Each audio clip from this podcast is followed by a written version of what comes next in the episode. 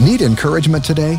Here's Mark Jobe, founding pastor of New Life Community Church in Chicago, with a Bold Steps Minute. You know, sometimes God leads us to the place where we have to be tested. And Sometimes we go through testing and we say, Oh, well, God, what have I done wrong? Where did I miss your will? What happened to me? No, maybe you're right in the center of God's will, the place of testing.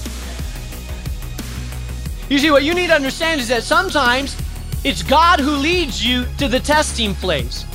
It's God who wants to lead you to a place where your faith is going to be tempted and tested. Now, I want you to hear me well. God is not the author of temptation, but God does allow us to go through times of testing in our life. Someone says, Well, God was tempting me. No, God never tempts you to do evil, but God does allow testing in our life. Are you tracking with me? Learn how to take your next step with Jesus. Go to boldstepsradio.org.